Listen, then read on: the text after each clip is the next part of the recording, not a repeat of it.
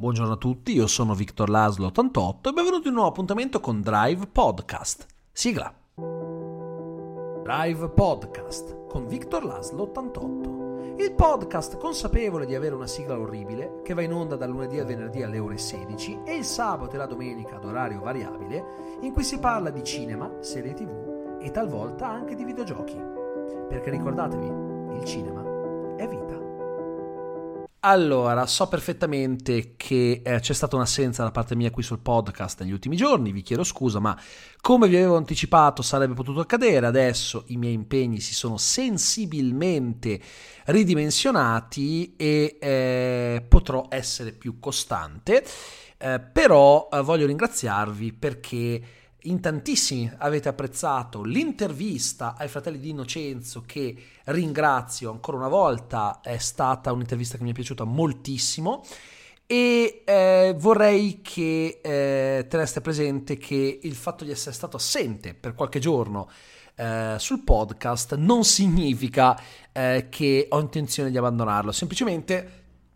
possono esserci dei momenti in cui non riesco proprio a registrarlo, ma la mia idea è di mantenerlo costante tutti i giorni, quindi eh, quando mi è possibile eh, troverete una puntata. Peraltro la novità che non avevo ancora detto in una puntata del podcast è che finalmente lo potete trovare sia su uh, Spreaker che su Google Podcast, oltre che Spotify. Vorrei metterlo anche su Apple Podcast e adesso voglio fare un appello a Apple. Apple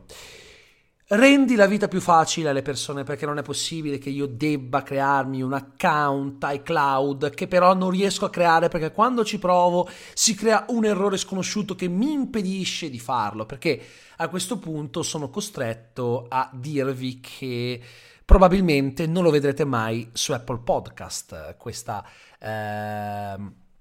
questa cosa che sto facendo mi piacerebbe, ma a quanto pare Apple vuole fare la diversa, la speciale, la splendida e quindi eh, mi impedisce involontariamente di eh, riuscirci. Dopo questa piccola premessa, direi che possiamo iniziare parlando di un argomento su cui non potevo non esprimermi, perché eh, stiamo vivendo un periodo veramente assurdo. Oltre alla pandemia che ci ha bloccato per mesi nelle nostre case,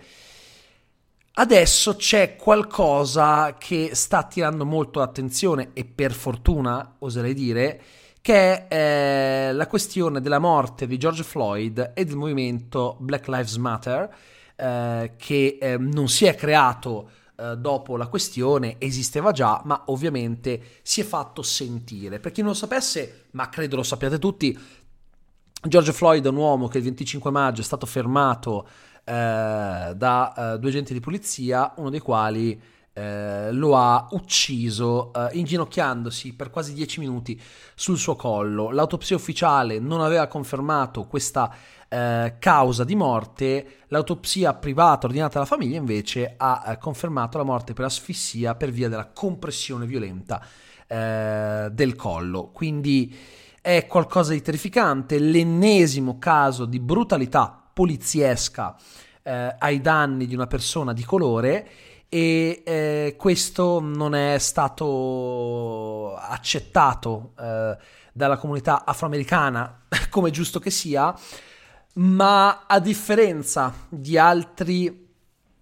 eh, casi di questo tipo che hanno sì scatenato le proteste, ma non come quelle che si stanno vedendo in questi giorni, eh, ha fatto sì che i manifestanti iniziassero a uh, portare eh, in diversi stati eh, degli USA eh, manifestazioni eh, anche molto molto violente in certi casi, ma io vorrei dire una cosa. Allora, innanzitutto perché sto parlando di questa uh, questione? Ho fatto una live con uh, Rob McQuack sul mio canale lunedì scorso in cui parlavamo proprio di questo, perché qualcuno starà pensando, beh, mi piace uh, che eh, Victor parli di questo, ma cosa c'entra con il cinema? Questo è un podcast in cui si parla di cinema. Ecco, è proprio di questo che secondo me si dovrebbe parlare, del ruolo che avrà il movimento Black Lives Matter per quanto riguarda la produzione di film e serie nel prossimo futuro e soprattutto anche il contrario, come cinema e serie potranno avere un impatto su quello che sta accadendo. E ehm,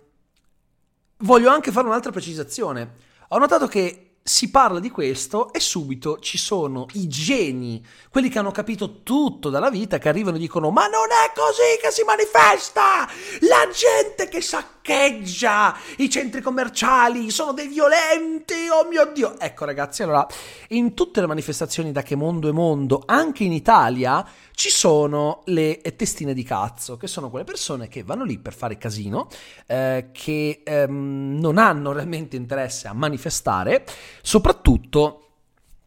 ci sono delle accuse eh, rivolte eh, a questi manifestanti eh, che eh, secondo alcuni eh, sarebbero suprematisti bianchi infiltrati per gettare una cattiva luce sulla, sulle manifestazioni che si stanno tenendo in questi giorni, oppure che siano poliziotti in borghese. Ora, queste sono accuse gravi e pesanti che io non posso avallare, suffragare in nessun modo, con nessuna prova,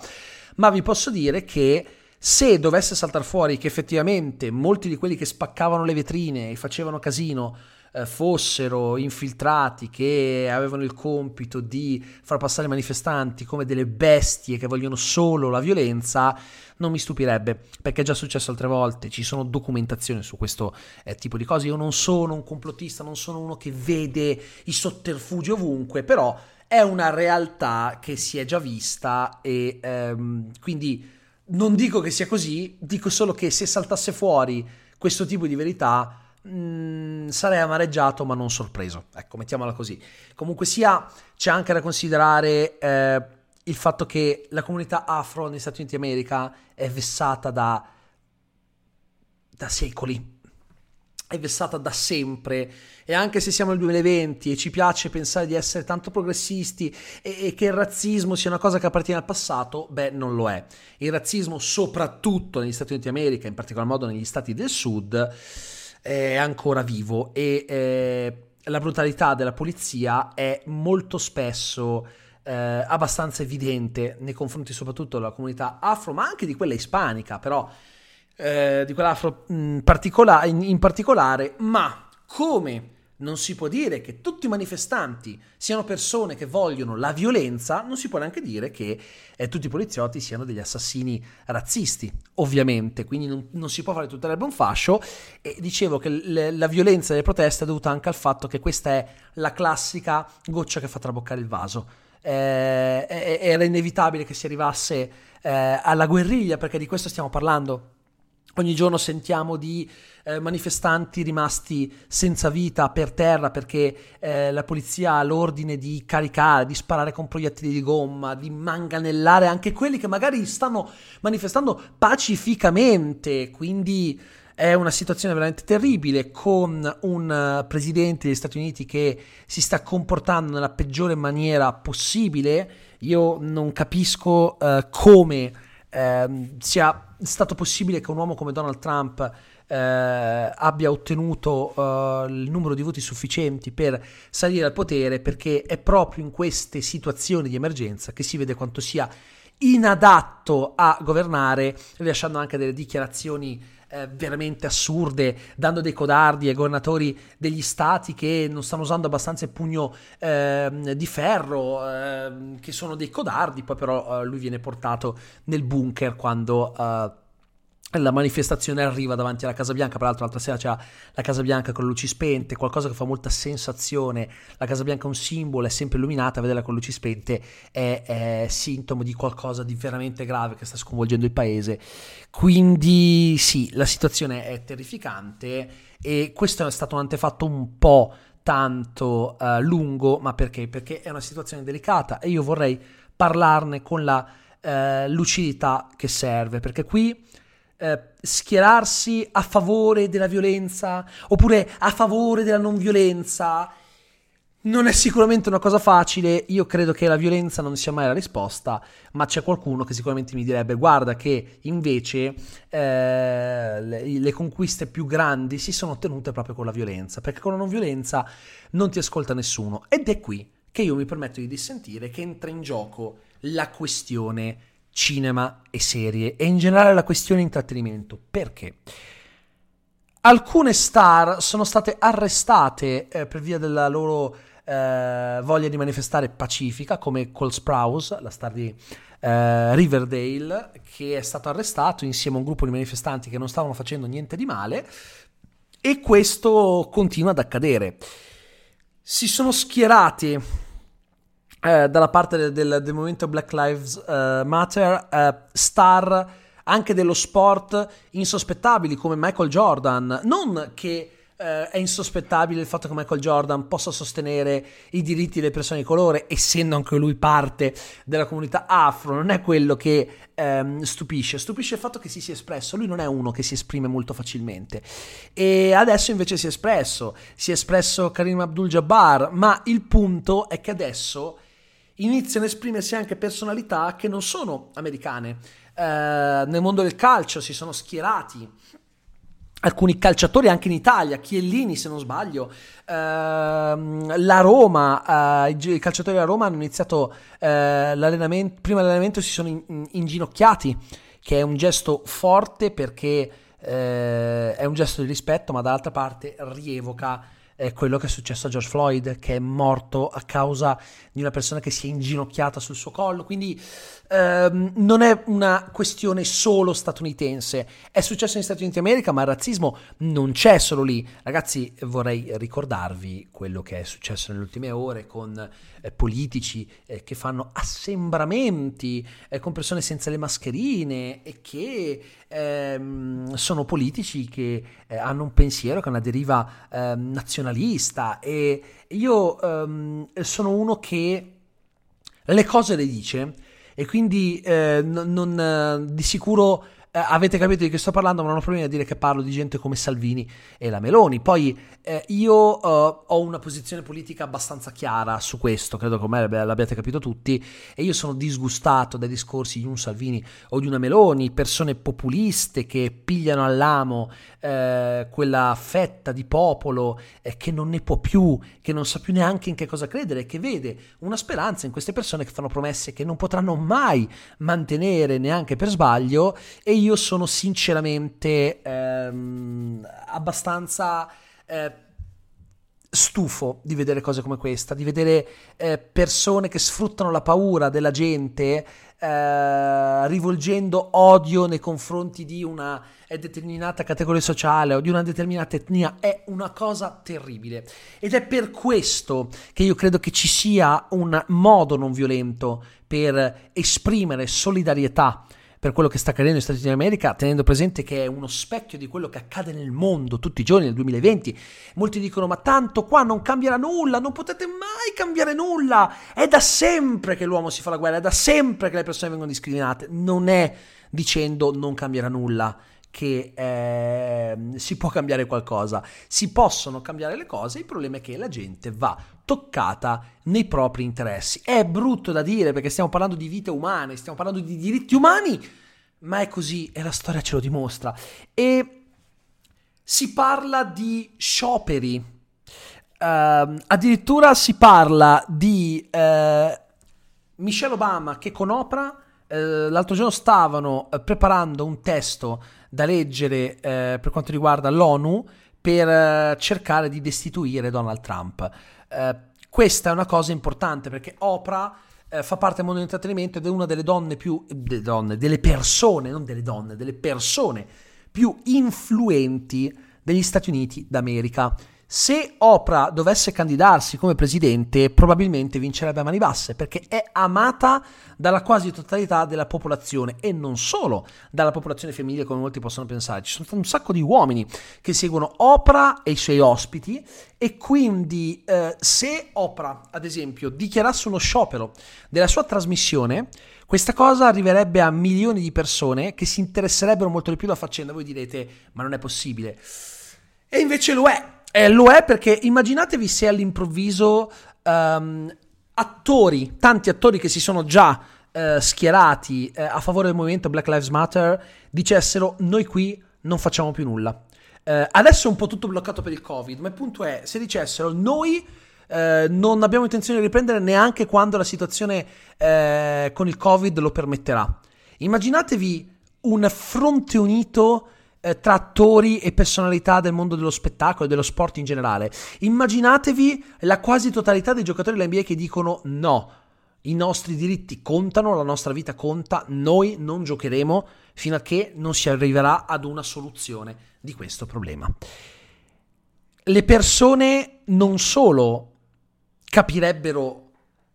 la gravità della situazione perché vedrebbero delle persone che stimano schierarsi in maniera aperta, ma soprattutto vedrebbero queste persone rinunciare a quello che è il loro lavoro fino a che la soluzione non viene risolta e la cosa avrebbe un impatto incredibile. E non è impossibile che accada, ovvio, la totalità delle celebrità che si schierano nei confronti di questa cosa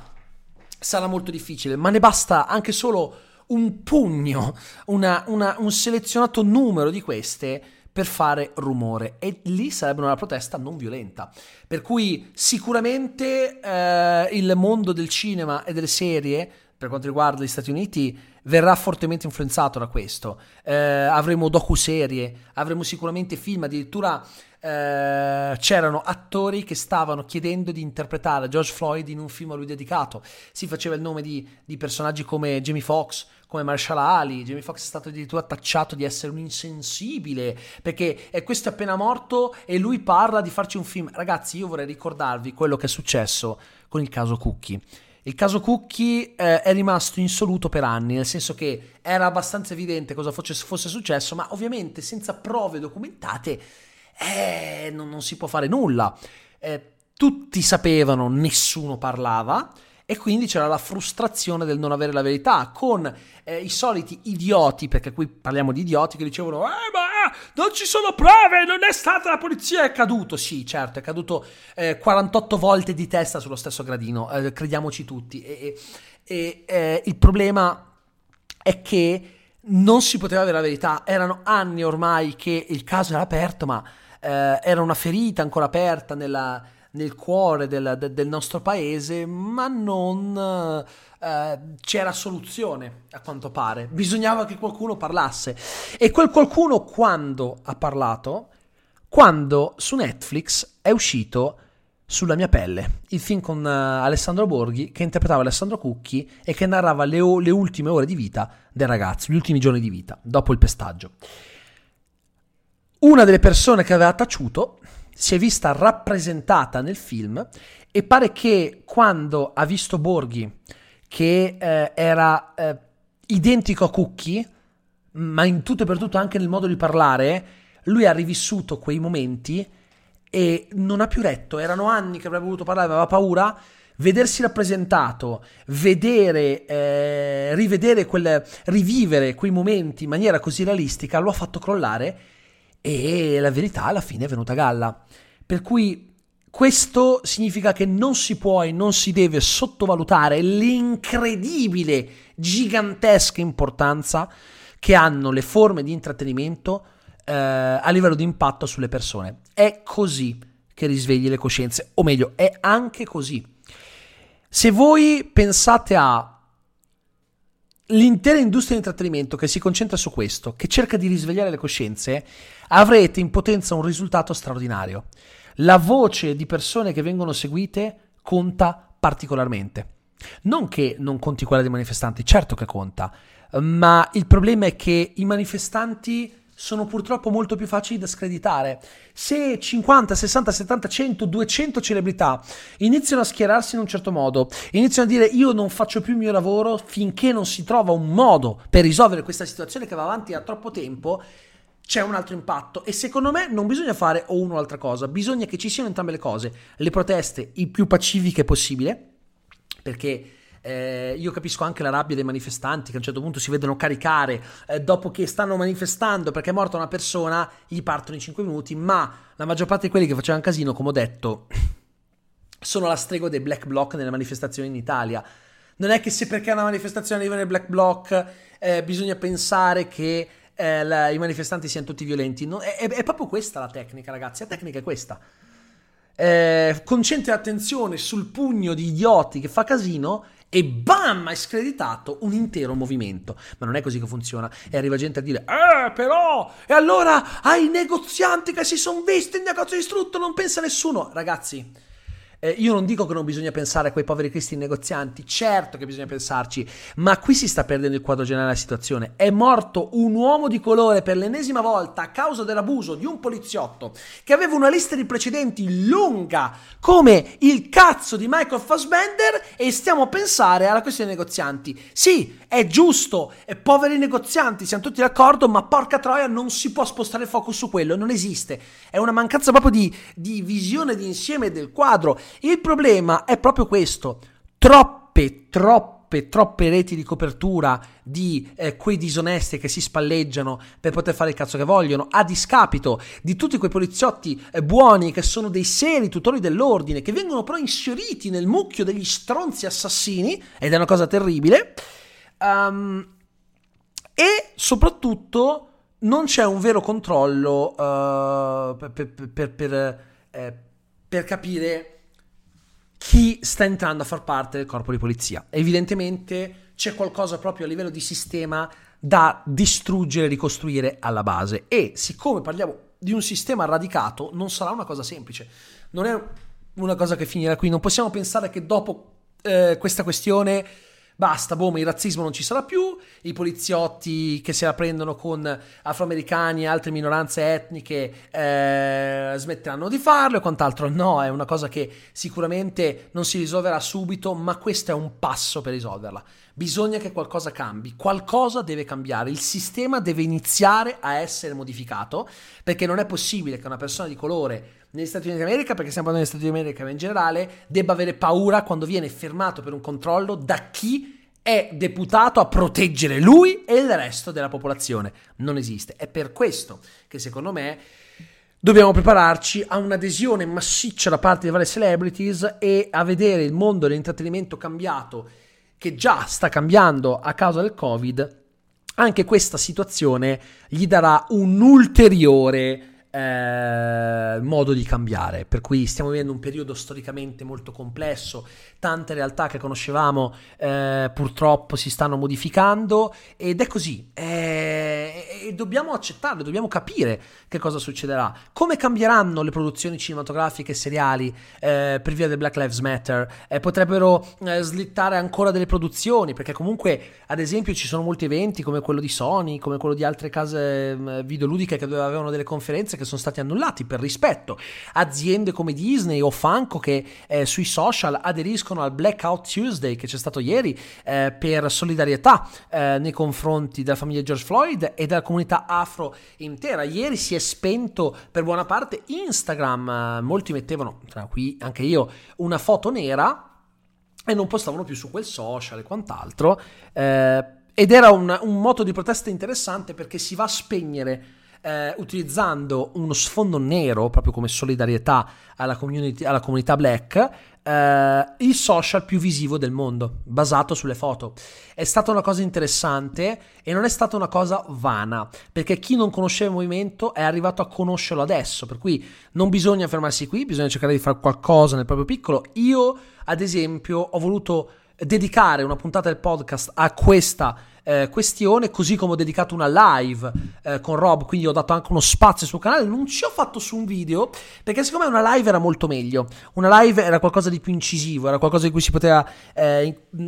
che si poteva discutere meglio, per cui eh, un video mi sarebbe sembrato una cosa un po' retorica, eh, per cui ho pensato, ho fatto la live, eh, sul canale e voglio fare una puntata del podcast perché secondo me è un argomento che si può trattare strettamente anche da un punto di vista cinematografico e seriale. Staremo a vedere. Io Uh, vi ringrazio per l'ascolto, uh, che siate su Spotify, su Google Podcast o uh, su Spreaker, siete fantastici, grazie per l'apprezzamento che continuate a dare al Drive Podcast e in conclusione,